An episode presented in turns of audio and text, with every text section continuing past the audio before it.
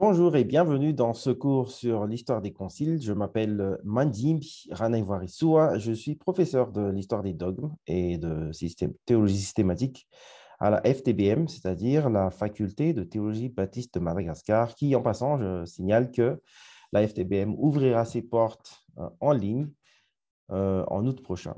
Et je vous invite à suivre avec intérêt ce cours sur l'histoire des conciles. Tout d'abord, quels sont les objectifs de ce cours En premier lieu, nous allons jeter un coup d'œil sur les circonstances, euh, la nature des conciles œcuméniques, leurs euh, impacts sur euh, l'histoire de l'Église, mais aussi et surtout leurs intentions. dans cette foulée, nous allons étudier un peu ou réfuter une thèse qui juge l'intention de, de prétendue intention de ces euh, conciles œcuméniques, en l'occurrence, que euh, les conciles œcuméniques tentaient juste d'asseoir une hégémonie politique ou une hégémonie théologique par rapport à un parti euh, en particulier, au détriment de plusieurs expressions tout aussi légitimes ou en l'occurrence illégitimes euh, de cette foi chrétienne ou de, l'orthodoxie. Donc, en, quelques mots, il, s'agit de, nier l'existence d'une orthodoxie euh, chrétienne, c'est-à-dire d'un enseignement commun à tous les chrétiens et qui vient directement du Christ et des apôtres. Euh, en fait, cette thèse que nous allons essayer de réfuter en, en étudiant l'histoire des conciles maintient en plus que que ce soit l'hérésie, que ce soit l'orthodoxie, euh, l'une ou l'autre, euh, on ne sait pas vraiment quelle euh, est la première. L'une aurait pu exister avant l'autre, mais plus généralement, les, promoteurs de cette thèse pensent qu'il y a plus de chances que l'hérésie, c'est-à-dire ce que nous appelons aujourd'hui des hérésies, ont existé beaucoup plus tôt que ce que nous appelons aujourd'hui l'orthodoxie. Euh, dans ce sens euh, euh, que ce soit l'arianisme ou les diverses expressions de, beaucoup d'hérésies. Nous, nous allons voir dans ce cours tout cela. Eh bien, tout cela, en un, mot, est une expression légitime du christianisme. Dans l'étude de, l'histoire des conciles, nous allons voir les circonstances qui ont amené les pères de l'Église à, à se rassembler, à, à établir un dogme euh, pour, euh, pour définir l'orthodoxie ou pour réaffirmer plutôt l'orthodoxie. Et nous allons voir leurs raisons, leurs intentions. Est-ce qu'ils étaient vraiment euh, dans le but d'asseoir leur propre hégémonie ou leur, l'avantage établir l'avantage de leur parti politique ou théologique par rapport à d'autres sectes ou d'autres expressions légitimes de la foi chrétienne? Est-ce qu'il en était ainsi? Ou Plutôt, est-ce qu'il y a un enseignement euh, orthodoxe, qu'on appelle orthodoxe, ou euh, la foi droite, qui vient directement du Christ et qui a été transmise par les apôtres et que nous avons reçu, l'Église primitive a reçu et transmise et protégée tout au long des années. C'est ce que nous allons voir en étudiant l'histoire des conciles. C'est un peu l'intérêt d'étudier l'histoire des conciles dans ce sens. Alors, comme euh, histoire des conciles, ça nous amène directement, euh, je dirais d'une manière générale, à penser au concile de Nicée en 325 après Jésus-Christ. Mais en fait, euh, ce n'est pas le tout premier concile. Les conciles œcuméniques ont un précédent biblique. Et nous savons que le tout premier concile se trouve pour nous en Actes chapitre 15.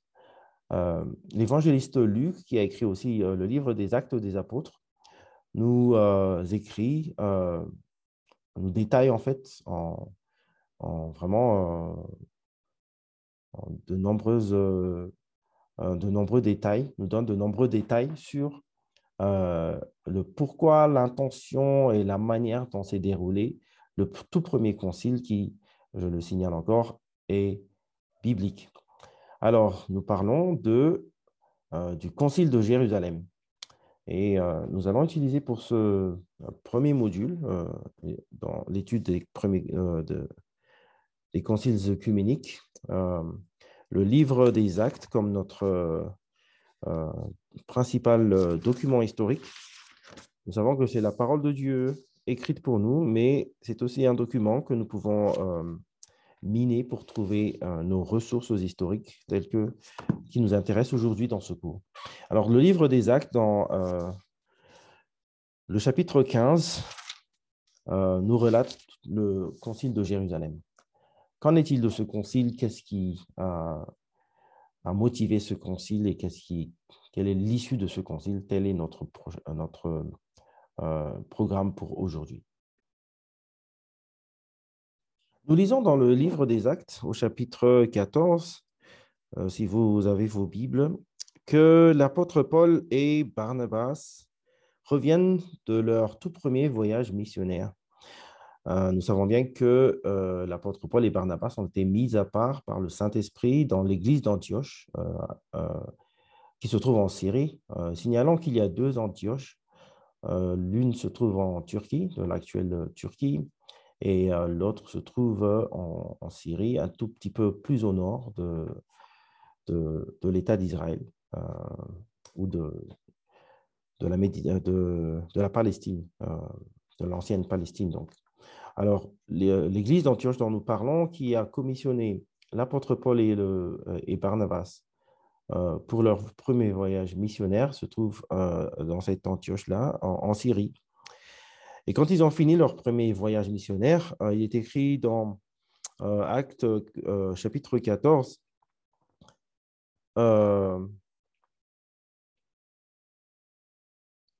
au verset 23, nous lisons, ils virent nommer des anciens dans chaque église et après avoir prié et jeûné, ils les recommandèrent au Seigneur en qui ils avaient cru. Traversant ensuite la Pisidie, ils vinrent en Pamphylie, annoncèrent la parole à Perge et descendirent à Athalie. De là, ils s'embarquèrent pour Antioche, où ils avaient été recommandés à la grâce de Dieu pour l'œuvre qu'ils venaient d'accomplir. Donc, ils sont en train de revenir sur Antioche. Ils reviennent euh, de leur premier voyage missionnaire et ils, ils, sont sur le point d'arriver à Antioche. Et puis, ils arrivent, quand ils arrivent à Antioche, au verset 27, après leur arrivée, ils convoquèrent l'Église et ils racontèrent tout ce que Dieu avait fait avec eux et comment il avait ouvert aux nations la porte de la foi. Et ils demeurèrent assez longtemps avec les disciples. comment, comment il avait ouvert, c'est-à-dire Dieu avait ouvert aux nations la porte de la foi. La première euh, circonstance qui est à la source du Concile de Jérusalem, c'est que Dieu a ouvert la porte de la foi aux païens, aux, nations. En quel sens? Ben, Nous allons voir. Maintenant que nous sommes dans le chapitre 15, euh, nous lisons verset 1. Quelques hommes venus de la Judée enseignaient les frères en disant, Si vous n'êtes circoncis selon le rite de Moïse, vous ne pouvez être sauvés. Alors, qu'est-ce qui se passe? Euh, Nous savons que les tout premiers chrétiens sont des juifs. C'est des juifs euh, qui sont convertis à la foi du Christ ou à la foi en Christ, tel que le Christ est le Messie. Et euh, quand ils sont, sont, convertis en Christ, ils n'ont pas renié leur foi juive, leur, leur, identité juive. En fait, ils ont continué à pratiquer la loi de Moïse, leur, qui est la source de leur identité euh, juive, tout en croyant que le Christ, Jésus-Christ, c'est-à-dire Jésus de Nazareth, est le Christ envoyé par Dieu et que c'est par la foi en lui que l'on obtient le salut. Donc, euh, nous savons que les disciples de Jésus-Christ étaient euh, parmi ceux-là, les tout premiers qui ont cru, mais en même temps, l'évangile a vraiment été reçu en tout premier lieu par des Juifs mais nous savons que même euh, un tout petit peu en amont, euh, l'apôtre Pierre même euh, a déjà été envoyé visiter un, homme appelé Corneille pour lui présenter l'évangile. Et Corneille, un païen, un non-juif, un gentil, pour ainsi dire, a reçu l'évangile et il a même reçu le Saint-Esprit. Telle est la même expérience que Paul et Barnabas ont vécu en annonçant la parole de Dieu euh, la foi en Christ aux nations. Donc, si nous voyons un peu le voyage missionnaire de l'apôtre Paul et de Barnabas, j'ai une petite euh, carte que je pourrais vous montrer. ils partent de, la ville d'Antioche, qui, qui je le signale encore, au nord de la Palestine, qui est en Syrie. ma carte est en anglais, malheureusement. Ils, sont partis d'Antioche et ils sont allés sur l'île de Cypre et puis sur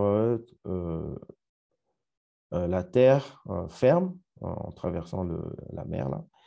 Et la terre ferme que nous appelons en temps moderne la Turquie, toute cette surface, c'est la, Turquie, mais c'est aussi l'Asie mineure. Et dans cette région, il y a la Galatie, l'Asie mineure, la ou Phrygie, la Pisidie, la Pamphylie, la Lycie, ainsi de suite. Et il y a un autre Antioche, euh, une autre ville appelée Antioche en Pisidie. Et tout ceci, c'est euh, euh, une population helléniste, c'est-à-dire qui parle grec, même s'il y a aussi la diaspora juive qui habite dans presque toutes les villes, et comme vous savez, la pratique de, l'apôtre Paul, c'est de d'abord aller vers les Juifs, dans la synagogue des Juifs, et puis quand il reçoit un refus, il, va vers les gentils. Et c'est ainsi qu'il a, que, la parole de Dieu s'est propagée dans toute cette région et qu'il a établi des, églises. Après plusieurs péripéties d'ailleurs, il a été lapidé à l'Istre. Et donc, Là, ils reviennent de ce voyage missionnaire, le premier voyage missionnaire, ils reviennent euh, sur Antioche. Et c'est là que le problème euh, se montre. Des gens venus de Judée, c'est-à-dire des juifs, euh, c'est une autre manière de dire des juifs, ont commencé à enseigner qu'il fallait que les gentils ou les, les païens qui se convertissent soient circoncis selon la loi de Moïse pour euh, être sauvé, c'est-à-dire pour euh, vraiment être, faire partie du peuple de Dieu, de, l'assemblée, de, de, l'alliance de Dieu qui inclut le salut. Et sur ce point, bien sûr, euh, l'apôtre Paul et Barnabas ne sont pas d'accord et ils ont tenté de réfuter cette, cet enseignement erroné on peut le dire anachroniquement, une hérésie. Euh, euh, comme euh, nous le lisons au verset 2, Paul et Barnabas eurent avec eux un débat et une vive discussion. Et c'est ainsi qu'il s'ensuit que Paul et Barnabas sont envoyés à Jérusalem. Donc, après cette vive discussion, après ce, débat, cette discorde, l'Église d'Antioche a envoyé Paul et Barnabas à l'église euh, de Jérusalem pour essayer de résoudre ce problème. Euh, parce qu'il s'avère que ce problème euh, constitue un, obstacle à la foi, surtout des, païens qui se convertissent. Et c'est là que le, conseil se réunit, le conseil de Jérusalem, qu'on appelle aussi le concile de Jérusalem. Et nous voyons dans la suite des événements que euh, ce ne sera pas facile de, résoudre le, conflit. Maintenant, qui étaient les principaux participants à ce concile? Euh, Si nous continuons de lire, nous voyons qu'il y a plusieurs participants, euh, d'autres plus importants que, les uns. notamment, il y a déjà l'église d'Antioche en Syrie, qui est la cause euh, ou la source euh, de, de, l'assemblée ou du regroupement, du concile, qui ont appelé ce concile. Euh, ils ont envoyé leurs représentants en Paul et Barnabas, donc eux aussi sont participants. Il y a bien évidemment l'église de Jérusalem, où tout se déroule, mais il y a aussi les participants qu'ils appellent qui est dénommé au verset 5 euh, du chapitre 15 le parti des pharisiens. Il s'avère que euh, le, euh, la compagnie des hommes de Judée qui enseignait cette fausse doctrine, en l'occurrence sur la circoncision qui est nécessaire au salut, n'est rien d'autre que le parti, qu'un parti des pharisiens, tel que l'évangéliste Luc l'écrit ici. Il y a aussi, entre autres, les, les personnes les plus influentes dans l'Église de Jérusalem, à savoir l'apôtre Pierre, Simon-Pierre, qui est le, en, quelque sorte le, dirigeant, le, leader des, des apôtres. Et puis, il y a Jacques, l'apôtre Jacques, qui est le frère du Seigneur, euh, Jacques, le frère de Jésus, qui tenait un rôle très important, euh, si ce n'est le principal leader de, de l'Église de Jérusalem. Et c'est sur leur autorité, plus ou moins, que euh, le conflit va se résoudre. Entre autres, il y a aussi les apôtres euh, et les anciens qui sont nommés, pas nommés, mais mentionnés au verset 6, les apôtres et les anciens se réunirent pour examiner cette affaire. Et à la fin, nous aurons aussi euh, les émissaires euh, qui seront désignés pour aller avec Paul et Barnabas, c'est-à-dire Judas, Jude et Silas. Donc voilà les principaux participants de, ce concile. Notons, que le concile s'est tenu aux, alentours de la fin des années 40, euh, vers 48 euh, ou même vers euh, l'année 50 après Jésus-Christ, selon les dictionnaires et les atlas que nous pouvons consulter d'ailleurs. Quel est le principal sujet discuté durant le concile? Bien évidemment, il s'agit de la circoncision. Euh, en d'autres termes, la circoncision est-elle euh, nécessaire ou requise pour les païens qui se convertissent? Alors, nous savons la réponse. Bien sûr, la réponse est non. Euh, et c'est l'apôtre Pierre et, Jacques, comme nous avons dit, qui ont argumenté, pour ainsi dire, pour ce non, bien évidemment. Mais quelles sont les raisons qu'ils ont données? Euh, Je peux en nommer quatre, on pourra en examiner quatre, euh, euh, selon le texte qui, qui nous est parvenu dans Acte chapitre 15. première raison, la circoncision n'est pas requise car Dieu a aussi donné le Saint-Esprit aux païens, étant incirconcis, c'est-à-dire. Au verset 8, nous voyons euh, l'apôtre Pierre qui, euh, on pense qu'il parle de son expérience avec euh, Corneille, Corneille, qui a reçu le Saint-Esprit. Et Dieu qui connaît les cœurs leur a rendu témoignage en leur donnant le Saint-Esprit comme à nous. Et donc, avec cela, il a aussi donné les prodiges, les signes et prodiges, les miracles pour attester, pour confirmer la venue du Saint-Esprit. Et c'est ce que dit le verset 12. Toute l'assemblée garda le silence et, l'on écouta Barnabas et Paul qui racontèrent tous les miracles et les prodiges que Dieu avait fait par eux au milieu des païens. Euh, même euh, juste la mention de ces, deux euh, faits montre déjà que il n'y a pas à dire, il n'y a pas, a pas lieu de refuser ou de, de nier que l'évangile et même l'Esprit Saint est venu ou a été donné par Dieu euh, aux païens qui ont cru. Et deuxième raison, donc, euh, après cela, euh, comme Pierre le dit au verset 9, il n'a fait aucune différence entre nous et eux. C'est-à-dire que Dieu ne fait pas la, de différence entre juifs et païens quand il s'agit du salut par la foi en Jésus-Christ. Et troisième raison d'ailleurs, le salut s'obtient par la foi en Jésus-Christ ou par la grâce. C'est au verset 11 que euh, Luc écrit cela, mais c'est par la grâce du Seigneur Jésus que nous croyons être sauvés de la même manière que... Donc, le salut s'opère d'une manière euh, euh, égale, que ce soit chez les païens ou chez les juifs.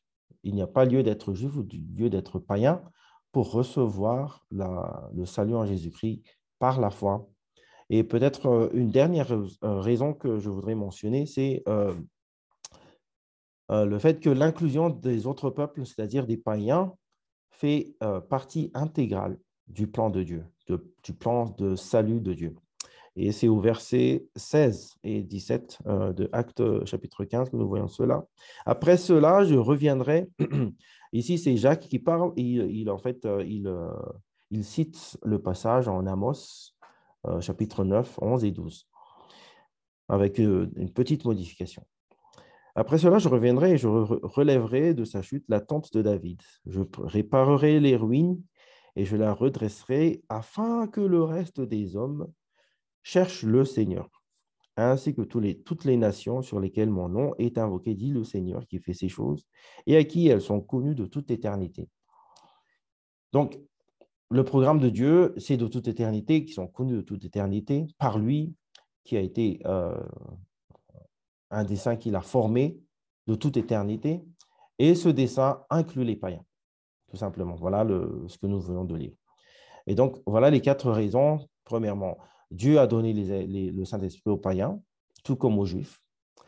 Euh, Dieu n'a pas fait de différence euh, selon la manière d'être sauvé, que ce soit pour les païens ou pour les Juifs. Le salut, donc, s'obtient par grâce, par la foi en Jésus-Christ, que ce soit juif ou païen. Et de toute façon, euh, ce salut en Jésus-Christ, l'inclusion des païens dans l'Église ou dans, ce salut en Jésus-Christ fait partie du plan de Dieu de toute éternité. Voilà donc les raisons euh, pour lesquelles Jacques, l'apôtre Jacques et l'apôtre Pierre ont donné une réponse euh, négative à la question qui s'est posée. C'est-à-dire, est-ce que la circoncision est requise pour les païens qui se convertissent? À part la question de la circoncision, est-ce qu'il y a d'autres sujets qui ont été abordés durant ce concile? Euh, Effectivement, il y en a, euh, tels que nous lisons euh, au verset 19, une recommandation de l'apôtre Jacques. C'est pourquoi je suis d'avis qu'on ne crée pas de difficultés à ceux des païens qui se convertissent à Dieu, mais qu'on leur écrive de s'abstenir des souillures des idoles, de l'impudicité, des animaux étouffés et du sang. Donc ici, on remarque trois autres, ou quatre, plutôt quatre autres euh, sujets auxiliaires que l'apôtre Jacques recommande euh, d'adresser aux païens qui se convertissent. Dans ce sens, de, leur, en quelque sorte, imposer euh, de, de s'abstenir de, des viandes sacrifiées aux idoles, de l'impudicité, c'est-à-dire de l'inconduite sexuelle, de la viande d'animaux étouffés, euh, c'est-à-dire qui ont encore leur, sang euh, dans leur corps, et bien sûr du sang. Nous allons revenir sur ces points euh, après avoir lu le, décret, le, credo final du Concile de Jérusalem, car en fait, il y a une raison pour laquelle ces sujets ont été également abordés. Mais d'abord, quelle est euh, la résolution du conflit, quelle est la résolution du, du Concile de Jérusalem? Nous pouvons le lire euh, à partir du verset 23, ou peut-être du verset 22.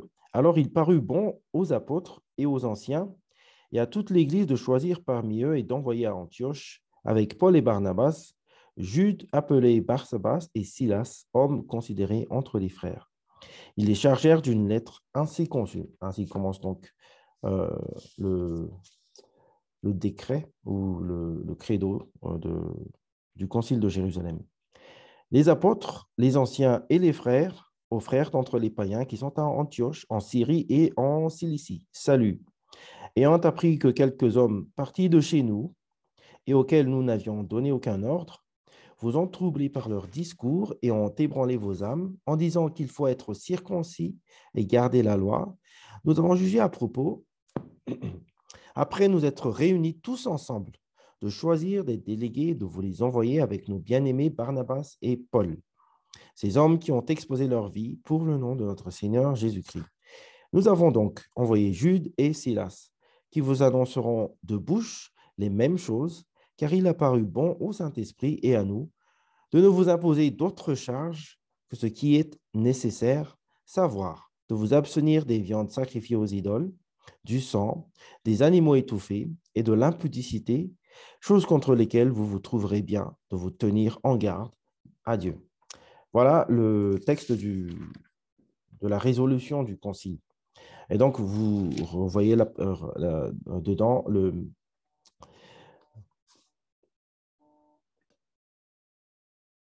Mais avant de commenter un peu sur euh, euh, les questions auxiliaires euh, adressées dans ce, dans ce credo final du Concile de Jérusalem. Il serait opportun, je, je, pense, de, de mentionner le fait que l'Église de Jérusalem a émis une lettre, le Concile a émis une lettre qui, qui a été ramenée par Paul et Barnabas avec Jude et Silas. Donc, ce qui est important ici, c'est que euh, euh, le Concile a jugé bon de non seulement d'écrire, de mettre par écrit euh, leur résolution, la résolution du Concile, c'est-à-dire que la, circoncision n'est pas nécessaire pour les païens qui se convertissent, mais ils ont aussi jugé nécessaire d'envoyer avec eux des émissaires, Jude et Silas, qui, sont des, des, serviteurs renommés, très estimés au milieu de l'Église de Jérusalem. C'est-à-dire qu'ils ont, ce sont des personnes de confiance qui vont répéter exactement les mêmes mots, les, mêmes, la même résolution, mais par leur témoignage euh, direct à l'église d'Antioche et euh, de la Cilicie. c'est la Cilicie est la région juste en dessous d'Antioche. Et euh, avec ça, avec cela, nous avons le, le sérieux, l'importance que le, le, Concile ou l'Église de Jérusalem a, attribué aux troubles qui se sont passés euh, dans la région de, la ville d'Antioche et de la Cilicie. À tel point que juste donner une lettre euh, à, ramener avec, euh, par Paul et Barnabas n'a pas suffi. Il a fallu qu'ils envoient des émissaires pour les représenter. Ceci aussi, je pense, en contrepartie du fait que des gens sont partis d'eux, euh, comme ils affirment dans la lettre elle-même, euh, sans avoir été commissionnés ou, euh, sans avoir reçu aucun ordre. Donc, en contrepartie, nous envoyons Jude et Silas qui sont commissionnés pour parler en notre, en notre nom, au nom du Concile, au nom de toute l'Église et de, des apôtres, même de Pierre et de Jacques. Donc voilà la façon solennelle du Concile de Jérusalem de résoudre euh, ce conflit ou euh, les problèmes qui ont été créés par euh, les judaïsants, on, les appelle les judaïsants, ceux qui ont prêché la loi de Moïse chez les païens qui se sont convertis. Maintenant, pour les questions auxiliaires, euh, en l'occurrence, les viandes sacrifiées aux idoles, l'inconduite sexuelle ou l'impudicité, les viandes d'animaux étouffés et le sang. Qu'en est-il de tout cela? Euh, Pourquoi, après avoir libéré les païens de leur conscience, euh, de ne pas les lier par rapport à la circoncision, et ils, ont, ils leur ont en quelque sorte imposé de s'abstenir de ces choses? Une chose, premièrement, en, ce qui concerne la viande sacrifiée aux idoles ou l'inconduite sexuelle, cela ne ressort pas d'ordre. Euh, euh, cela ressort d'un ordre plutôt normal pour les païens convertis de, vouloir s'abstenir de ces choses-là, que ce soit les viandes sacrifiées aux idoles ou l'inconduite sexuelle. Néanmoins, les commentateurs disent, euh, écrivent et euh, pensent que euh, les quatre aspects qui ont été abordés ici, par, notamment par Jacques, ont trait à, leur, la relation qu'ont les païens avec les juifs. Les juifs, c'est-à-dire les juifs convertis. Non seulement les juifs juifs, mais les juifs qui ont reçu la foi en Christ. Et cela, nous pouvons le voir au verset 21 qui explique un peu euh, le pourquoi de ces, euh, recommandations, ou même impositions, je dirais. Euh, au verset 21 du chapitre 15 des Actes, quand l'apôtre Jacques propose ces, ces, résolutions. Et il, il, rajoute, car depuis bien des générations, Moïse a dans chaque ville a dans chaque ville des gens qui le prêchent, puisqu'on le lit tous les jours de sabbat dans les synagogues. Il parle des Juifs.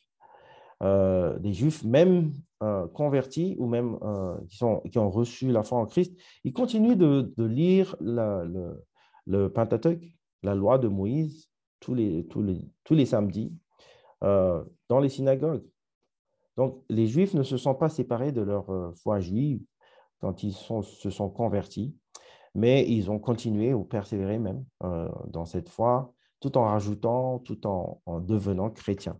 Donc, en, rajoutant à la foi juive la foi en Christ, le, le Messie, le Sauveur du monde. Et c'est ainsi que, par égard pour ces Juifs-là, qui sont presque dans toutes les villes, comme il est écrit là, euh, dans chaque ville des gens qui le prêchent. Donc, il, fait référence aux Juifs qui euh, pratiquent encore et prêchent encore, lisent encore la loi de Moïse pour la pratiquer, pour l'honorer. Donc, en relation avec ces Juifs, euh, pour avoir une bonne relation, pour, pour être en bon terme avec ces Juifs, il est recommandé ou même imposé aux, païens qui se convertissent de s'abstenir de ces quatre choses, à savoir euh, les viandes sacrifiées aux idoles, qui est une abomination euh, de toute façon pour les juifs, mais même pour, euh, nous voyons ce sujet traité par Paul en, plus de détails dans son épître aux Corinthiens, le premier épître aux Corinthiens, mais aussi la viande, l'impudicité, l'inconduite sexuelle, et euh, le, les viandes euh, étouffées. Alors pourquoi les viandes étouffées? Parce que euh, dans la loi de Moïse, le, les, Juifs ne peuvent consommer un animal qui n'a pas été vidé de son sang, tout simplement. Et donc, pareillement, le sang en soi. nous avons, je pense, dans chaque culture, une recette bien euh, bien établi pour euh, euh, cuire le sang, que ce soit le sang d'un poulet ou, quoi que ce soit, eh bien, cela n'est pas la joie ou l'occasion pour les, pour les Juifs de, de, consommer. Et donc, pour les Juifs, le sang est interdit. Nous savons ça. Et c'est pour cela qu'il est recommandé aux païens, en termes de concession, de s'abstenir de ces choses-là.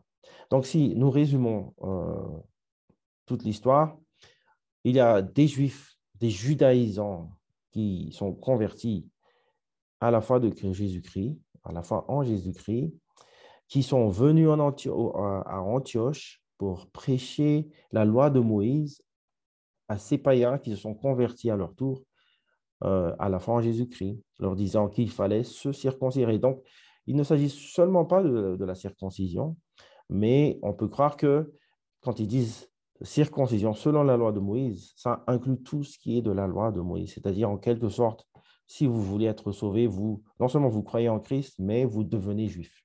En quelque sorte, c'est l'idée. quoi. Et euh, L'apôtre Paul et Barnabas n'étaient pas d'accord, ils, ils ont débattu cet euh, euh, enseignement, et donc l'église d'Antioche les a envoyés à l'église de Jérusalem pour élucider l'affaire. Et l'église de Jérusalem a statué, en, l'occurrence sous l'autorité de l'apôtre Jacques et de l'apôtre Pierre, et leur a envoyé une lettre en, en affirmant que les païens n'ont, euh, il, n'est pas nécessaire pour les païens de se faire circoncire ou de devenir juif, en quelque sorte. Euh, c'est contre les judaïsants, donc. Mais en termes de concession, il a été recommandé aux païens, ou même imposé aux païens, de euh, respecter les pratiques, les formes et pratiques juives, même de ceux qui se sont convertis en, en la foi de Jésus-Christ, mais qui sont restés juifs, qui ont gardé leur identité. De ce fait, ils ne mangent pas de sang, ils ne euh, pratiquent pas l'impudicité, en fait, euh, l'inconduite sexuelle, c'est-à-dire Il y a des commentateurs qui pensent aussi que quand on parle d'un conduit sexuel, c'est-à-dire le terme grec pornéa, ce n'est pas juste euh, l'adultère ou la fornication qui est en, tête, mais des, relations sexuelles qui sont non seulement extra-conjugales, mais interdites, c'est-à-dire incestueuses ou des relations de ce genre qui sont énumérées dans l'Ancien Testament, dans, le, dans la loi de Moïse. Et donc, tout cela est appelé, euh, les, païens sont appelés à respecter par égard pour euh, les juifs ou les chrétiens juifs. Après le concile, qu'est-ce, qui, euh, quelle est la situation? Qu'est-ce que ça, quelle importance ça a par rapport à l'histoire de l'Église? Déjà, nous voyons que après le livre des Actes, ce concile de Jérusalem, il nous vient immédiatement à l'esprit dans le livre de l'épître de Paul aux Galates, dans le chapitre 2, qu'il mentionne justement ce même problème. Et euh, le fait qu'il est allé à Jérusalem pour essayer de résoudre le problème et qu'il a même euh, pointé du doigt euh, l'apôtre Pierre qui a entraîné, qui, s'est lui-même été entraîné par les Juifs et a même lui-même entraîné aussi Barnabas à, se, à se, tenir un peu à, distance des païens, des païens c'est-à-dire des païens convertis, c'est-à-dire euh, en quelque sorte de snober un peu les païens par peur des juifs qui sont circoncis et de ne pas se mettre avec les incirconcis puisqu'ils ne sont pas euh, ils, sont, refusés de se faire circoncire ou après le décret puisqu'ils ont, ils ont été donnés de ne pas se circoncire, ils, ne sont pas circoncis. L'apôtre Paul euh, en appelle à, Pierre et lui dit, si toi, en tant que juif, tu te comportes en tant que païen, pourquoi demandes-tu aux païens de devenir juif En quelque sorte, euh, ton comportement est inadmissible et incohérent. Euh, voilà. Qu'en est-il de l'hérésie ou de la, fausse doctrine? Eh bien, nous savons pour l'Épître aux Galates que la principale raison pour l'apôtre Paul d'écrire cette épître est justement les judaïsants. il y a des judaïsants qui ont envahi toute euh, l'actuelle euh, Turquie, euh, la, région de la Turquie, c'est-à-dire aux Galates, c'est toujours compris dans cette même région, qui ont prêché la loi de Moïse et qui veulent redevenir juifs Hein, dans un sens, c'est-à-dire judaïsant, euh, repratiquer la loi de Moïse, tout ceci en, même temps que de maintenir la foi en Jésus-Christ. Et si vous lisez l'épître de Paul aux Galates, l'apôtre Paul est très virulent par rapport à, ses enseignants, même aux Galates, que la foi en Christ ne doit pas être mêlée par, ne doit, ne doit, pas être mélangée avec euh, euh, la loi de Moïse. Donc, nous avons la liberté de la loi, de la, de la foi et euh, être sous la loi. Donc, c'est le thème de, l'épître aux Galates. Nous savons donc, juste par l'existence de cette épître, que l'hérésie n'a pas disparu, elle ne s'est pas éteinte immédiatement, tout au moins, et a continué à, être prêché ou promu par euh, des enseignants. Et euh, nous pouvons en tirer une leçon déjà, parce que euh, il est très rare que les conciles œcuméniques résolvent le problème immédiatement. en tant qu'humain, il y a toujours la sensation de défaite chez le parti qui a, été déclaré hérétique. Et donc, pour eux, il s'agit d'essayer de, survivre. Donc, ils vont aller ailleurs pour essayer de propager leur, euh, leur fausse doctrine. Donc, il ne faut pas s'attendre à ce que euh, le concile œcuménique ou le, grand concile de Jérusalem, euh, en fait, règle entièrement la question. même si elle, en théorie, règle la question, puisque nous avons maintenant une réponse claire pour les païens. Mais en même temps, ça nous montre aussi que ce n'est pas en tenant des conciles que nous puissions imposer une orthodoxie. Donc déjà, là, on, est en train de réfuter la première thèse que nous avons mentionnée au début, que c'est par les conciles que l'orthodoxie a été euh, imposée et qu'elle a été euh, imposée au détriment de plusieurs autres expressions valides ou légitimes de la foi chrétienne. Et de ce fait, on a une orthodoxie qui nous dit que c'est par la foi en Christ qu'on est sauvé, que Christ est un, euh, à la fois Dieu et homme à 100%, etc., etc. Nous allons voir tout cela dans le reste de ce cours, euh, les, autres modules de ce cours. Mais en même temps, on peut dire aussi que euh, l'orthodoxie a existé avant la fausse doctrine ou l'hérésie. C'est-à-dire, pour qu'il y ait concile, soit de Jérusalem, ou soit de Nice, ou soit les, autres conciles qui, qui, viennent après, il faut qu'il y ait d'abord une orthodoxie à défendre. C'est-à-dire que ces conciles étaient dans leur intention réactionnaire. Ils étaient réactifs, euh, pardon, réactionnaires euh, en réaction par rapport à un écart euh, dans, l'enseignement de, la doctrine chrétienne. Ce n'est donc pas une tentative de s'imposer, mais c'est plutôt une tentative de, de, de, retrouver, de conserver ce qui a été transmis. Donc voilà un peu l'intention, voilà un peu le, l'optique que euh, j'aimerais que nous ayons par rapport à ces conciles. Et surtout, euh, déjà, avec le concile de Jérusalem, nous pouvons voir que euh, avec l'évangile qui a été prêché chez les païens, le, vrai évangile, la bonne nouvelle de Jésus-Christ, juste après, il faut dire que l'hérésie ne vient jamais trop, tard. Hein. ça vient presque en même temps, mais il faut, le dire après la bonne doctrine mais juste après, l'hérésie vient et euh, l'enseignement que enseignement faux qu'il euh, fallait euh, se circoncire si vous êtes païen avant de pouvoir vraiment entrer dans le royaume de Dieu, dans le peuple de Dieu et dans l'alliance de Dieu.